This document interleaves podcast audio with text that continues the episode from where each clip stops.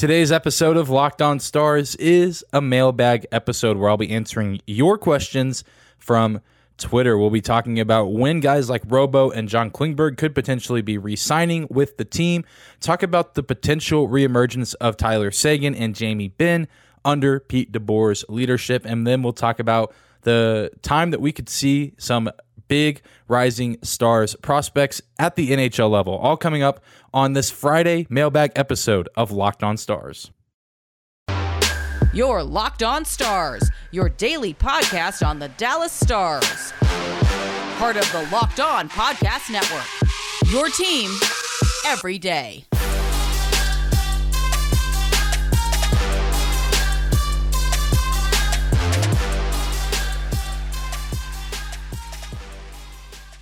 Howdy, Stars fans. Welcome back to the Locked On Stars podcast, the only daily podcast covering the Dallas Stars, part of the Locked On Podcast Network. Your team every day. I'm your host, Dane Lewis, your local expert on all things Dallas Stars hockey, credentialed member of the Dallas Stars media, coming to you on this Friday, June 24th. And whether this is your first time here or you are a recurring listener, Thank you for stopping by today's episode of Locked On Stars and for making us your first listen of the day. Be sure to subscribe to our show on YouTube, getting very close to 400 subscribers. You can also follow us on your favorite podcasting platform. Thank you guys for the continued support. The support and viewership this week has been outstanding with the Pete DeBoer content, the Shippy interview, and that is a testament to you guys continuing to tune into the show day in and day out. And for that, I am truly grateful. Um, and of course, we are going to dig into some mailbag questions today from Twitter, which I am excited about. If you ever want to have a question answered on Twitter, be sure to tweet at me at Locked On Stars at Dane double underscore Lewis. Typically, every Thursday, I'll be asking for mailbag questions because then Friday's episode each week in the off season will be our mailbag episode. And of course, I might not get to all of them, but even if I can't get to a question the week it is asked, I'll try to get to it the next week, as is the case with our first question of the day from Dakota Scott. He's been asking questions for quite some time, listening to the show for a while. Dakota, thank you for listening and submitting a few questions for today's episode. And he asked last week when we can expect to see Jason Robertson sign an extension and for how long that extension would be. And then also threw in the question of John Klingberg. Would we see him re signing with the Dallas Stars now that they have Pete DeBoer? Uh, because it seems like Pete DeBoer's system is one that a guy like John Klingberg could thrive in. Uh, both really great questions, and I think one of those is easier to answer than the other. We will start, of course, with Jason Robertson.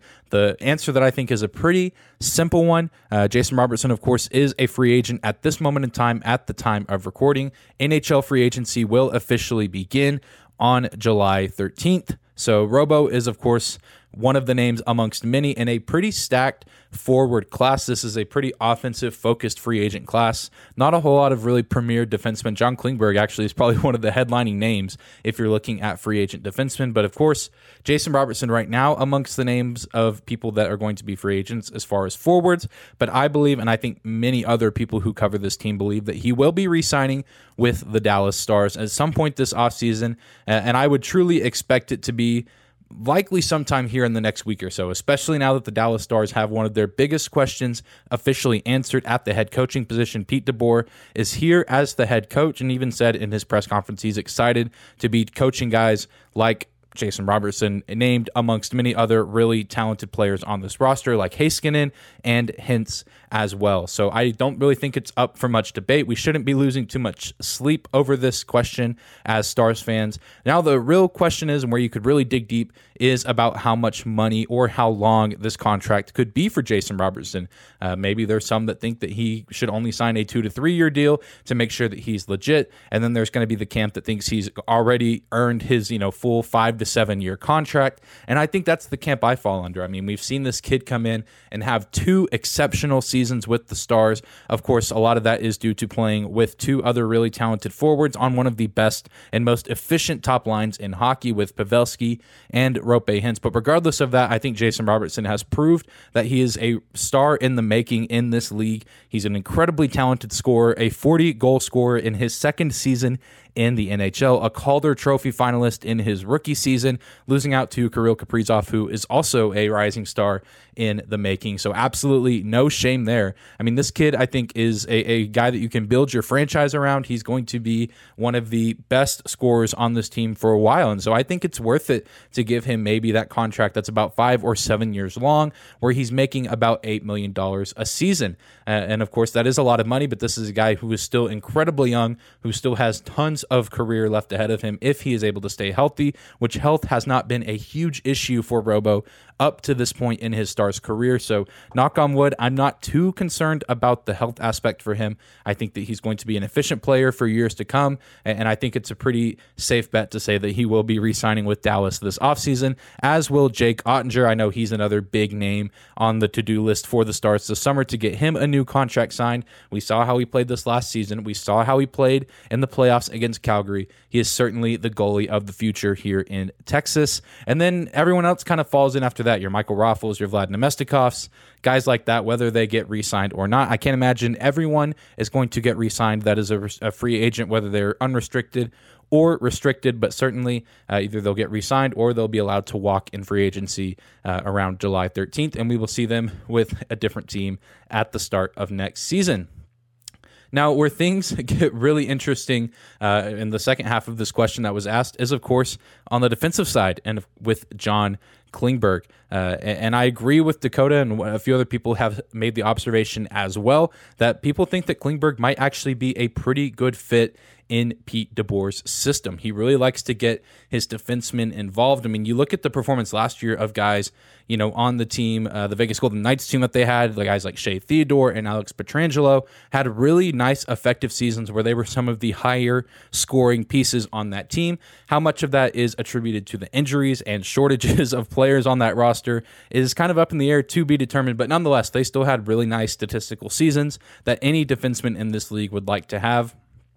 So I don't think the question is necessarily a chemistry fit or a system fit with John Klingberg. It all comes down to his contract and how much money he really wants to get this offseason.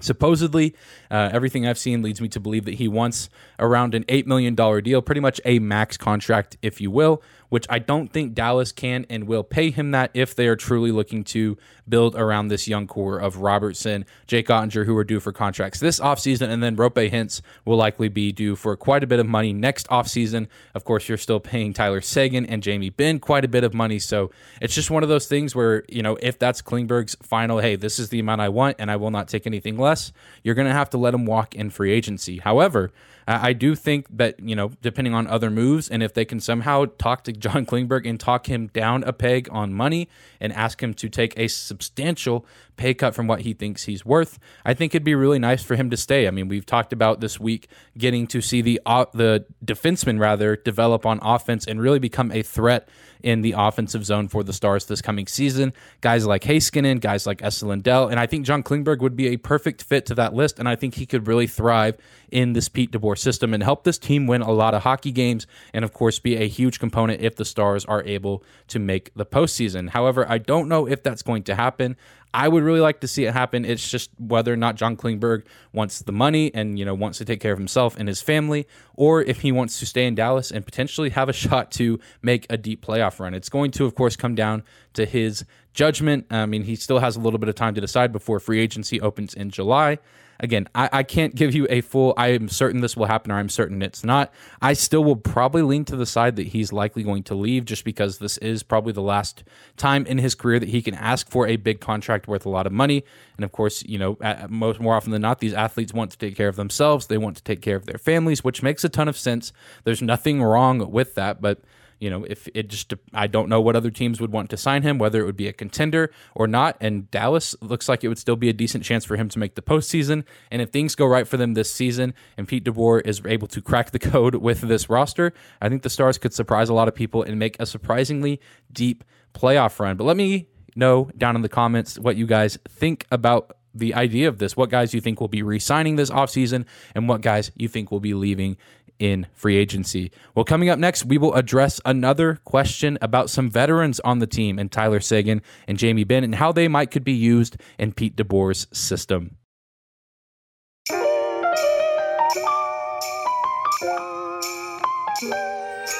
Today's episode of Locked On Stars is brought to you by our friends at Bet Online.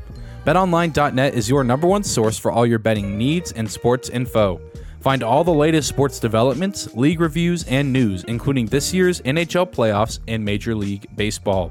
BetOnline is your continued source for all your sporting wagering information, including live betting, esports, and more. And BetOnline remains the best spot for all your sports scores, podcast, and news this season. BetOnline.net is the fastest and easiest way to check in on all of your favorite sports and events, including MMA, boxing, and golf. Head to their website today or use your mobile device to learn more about the trends and action. BetOnline.net, where the game starts.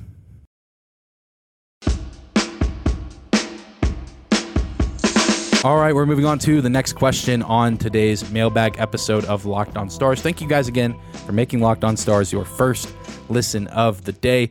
Uh, Dakota had asked another question um, this week uh, that I wanted to highlight on. I think a few other people were asking about these two players as well, but basically asked could we see an uptick in Tyler Seguin and Jamie Benn's numbers with a more offensive minded coach. And while Pete DeBoer did put up better offensive numbers with the Vegas Golden Knights last season, uh, you know, despite the injuries, and I wouldn't quite say he's an offensive guru, definitely not the premier offensive coach in the National Hockey League, but I do think that he can do a little bit more with his teams on offense than Rick Bowness did. Rick Bowness was certainly a great defensive minded head coach. I do think DeBoer is a little bit, you know, closer towards the offense, definitely not the premier guy, but I think there can be some improvements there if he's able to get the personnel lineups correctly aligned. So with DeBoer, you know, uh, coming in as the head coach, you look at some of the guys on his VGK roster last season who were at similar ages and play, you know, obviously the forward position. Guys like Jonathan Marchessault, who led the team in points with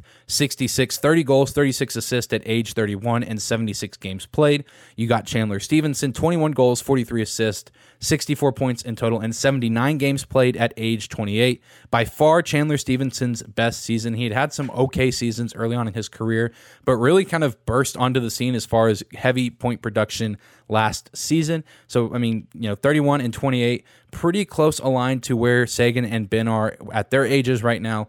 Clearly, you know, Vegas was a different structured team. They did have a lot of injuries and other things going on, but they were still able to have effective seasons in DeBoer's system. And those were the leading scorers. And I think the encouraging thing when you look at the stats like that is of course that you know Seguin and Benn no longer have to be the go-to guys, kind of like Marchessault and Chandler uh, Stephenson might have been forced to with the injuries. Obviously, Jack Eichel was going to be a big part of that team, but then when he got traded, he you know hadn't had his surgery yet. He had surgery and he came into the season late.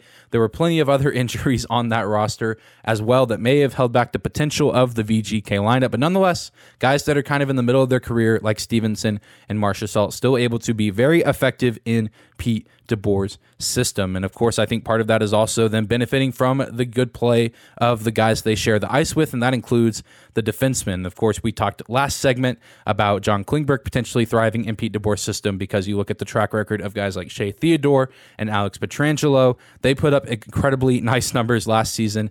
Uh, and, yeah, and I think that's all what it boils down to is I think that at times Seguin and Benn, while they may have had a little bit of chemistry either with each other on the same line or whether it was Denis Gurianov or Vlad Namestnikov, there might not have been a whole lot of good chemistry there depending on the defensemen that were on the ice because you're not always going to be on the ice with Miro Heiskanen or John Klingberg. Sometimes you're on there with the bottom three pairing, or there's you know things to get shaken up due to injuries uh, and other things that you can't really control that might affect the way that you were able to play on the ice. You know, we talked about on yesterday's episode about the Pete DeBoer introductory press conference, and he put the heavy emphasis on being able to clear the defensive zone, navigate the neutral zone, and get into the offensive zone. And I think with the more sound defensive setup at the end, that is, you know, obviously looking to stop goals from being scored, but also looking to get down the ice in an effective manner. I think Seguin and Benn could benefit from something like that. So I don't know if they're going to put up, you know, these electric numbers. I don't think we'll ever see Jamie Benn get quite back to his Art Ross trophy winning self.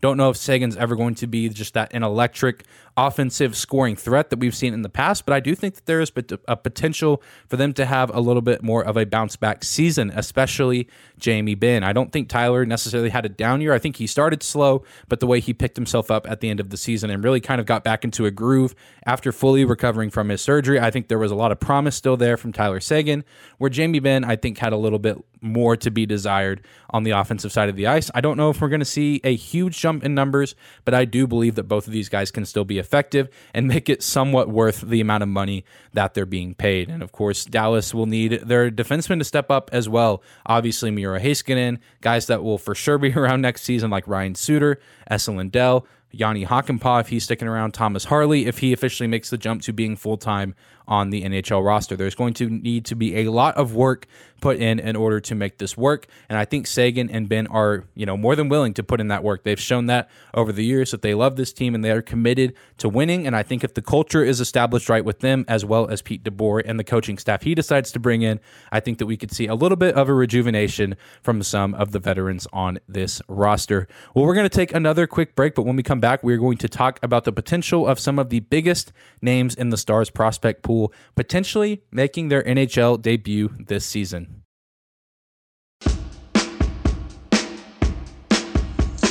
All right, we're moving on to our final question on this Friday mailbag episode of Locked On Stars. This question comes from Ryan Burke. Ryan, thank you for listening to the show. Thank you for submitting some questions. Ryan asks if we could see Wyatt Johnston and or Mavrik Bourque make their NHL debuts this season. Of course, if you watched or listened to the press conference for Pete DeBoer on Wednesday, you heard Jim Nill mention that there are some rules between the NHL and the junior clubs that you know are kind of put in place before these guys can appear at the NHL level. And as far as I know, I'm, I'm a little shaky on some of the rules. There could be some things I'm missing. So if there's something I'm missing, feel free to let me know in the comments on YouTube. But I believe the requirements are that the player has to be above the age of 18 years old, which both Wyatt Johnston and Mavrik Bourque both are. And they have to have played at least two seasons with a junior club, which both of those guys have done so as well. And Mavrik Bourque has even seen some games in the American Hockey League. So I think that they both meet the requirements that could potentially put them on an NHL roster this season. So I, I, think, you know, to give a quick answer to the question, I think, yes, it is very much possible that we could see Johnston and Bourque on the NHL roster for the Dallas Stars some point this season. Will it be opening night? That is to be determined. It will depend on how training camp goes, if there's any injuries, who all leaves in free agency, who gets traded. A bunch of other factors could come into this. And of course, uh, you know, this puts the idea in my head that I'll definitely need to do a roster, you know, lineup projection episode at some point soon, and then compare that to the roster that we see in training camp and preseason, and of course, at the start of the season on opening night. I think that could be a lot of fun. So expect that coming hopefully sometime in the next week or so. Um, of course, you know, you have to factor in so many different things when projecting lineups, especially this early on in the offseason process. But I could definitely see, you know, if either of those guys make their debuts at the NHL level, whether it's at the start of the season or in the middle of the season, I definitely obviously think it makes sense for them to start out in a somewhat bottom six role. It, just comes down to who could they play with and who would potentially not be on the NHL roster. Because if you add guys like Johnston and Bourque to the lineup, that means two guys have to not be in the lineup or two guys are taking substantial cuts in minutes. So, I mean, you look at some of the other names, these guys that are kind of on the fence. You have Luke Glendening, who did suffer an injury against the Calgary Flames in the playoffs. He's back for at least one more season with his contract. Marian Studenic, I believe, is a free agent at the time of recording this, has not been re signed. Joel Kiviranta, Ty Dellandrea, tons of other names, as well as are these guys going to be on the roster or are they not going to be on the roster? Will they be cut or moved down to the AHL in order to make room for Johnston or Mavrik Bourque. So I, think Jacob Peterson probably has the best chance to stay, but do you put two rookies on the same line as a guy who is only a second year player? Do you try to put one of those guys maybe on the third line with maybe a Michael Raffl or Radek Faksa? I, I certainly see them playing somewhere down in the bottom six, likely with a guy like Faksa. He definitely does have that good NHL experience. Maybe you put Faksa on the third line center position, you put Wyatt Johnston at the center position on the fourth line, and then you could put Mavrik Bourque either on that third or fourth line, depending on how the lineup needs to shape out. And then, you know, it, again, it's just so tricky to read right now with so many free agents that have been undecided on that haven't been re signed or that haven't gone on to other teams. And there's just so much more at play. But I'm certainly excited to see how these guys do in training camp. They both have had fantastic seasons with their Canadian Junior League clubs, uh, with the Windsor Spitfires and the Shawinigan Cataracts, both respectively for Bourque and Johnston. So there's still a ton of potential. Um, and obviously, DeBoer did touch on their names during the introductory part of his press conference the other day. So he's clearly excited to get to see what these guys can do and to get to coach these guys up. So that that's certainly a promising sign and, and I'm really you know excited to kind of dig in and start to rack my brain of what a lineup could look like for the Dallas Stars on opening night. So again, be expecting that coming sometime soon, uh, and continue to get excited for where this Dallas Stars team is heading. Obviously, it was a disappointing ending to the season, losing in Game Seven to the Flames, but I still think some of the best days are ahead for this team and for this franchise. And if things go right this season, uh, we could be having some really good stretches with the Dallas Stars for years to come. But that's going to do it for today's episode of Locked On Stars. Thank you again for tuning in and making us your first listen of the day. Be sure to subscribe to our show on YouTube. Again, getting extremely close to 400 subs, so be sure to hit that subscribe button. It is free to subscribe to the show, also free to follow on your favorite podcasting platforms such as Apple or Spotify. You can also leave us a five star rating review if you like what you hear from the show. Again, if you want to be featured on a mailbag episode of Locked On Stars, be sure to check out for the mailbag tweet that normally goes out on Thursday mornings in preparation for these Friday off-season shows when we're trying to do the mailbag once a week. Thank you guys again that did submit questions. And if I didn't get to your question this week, I will likely get to it next week or on another episode. Be sure to find and follow me on Twitter at Dane double underscore Lewis and of course at Locked On Stars. And I hope you guys have a fantastic weekend. We will see you back here on Monday.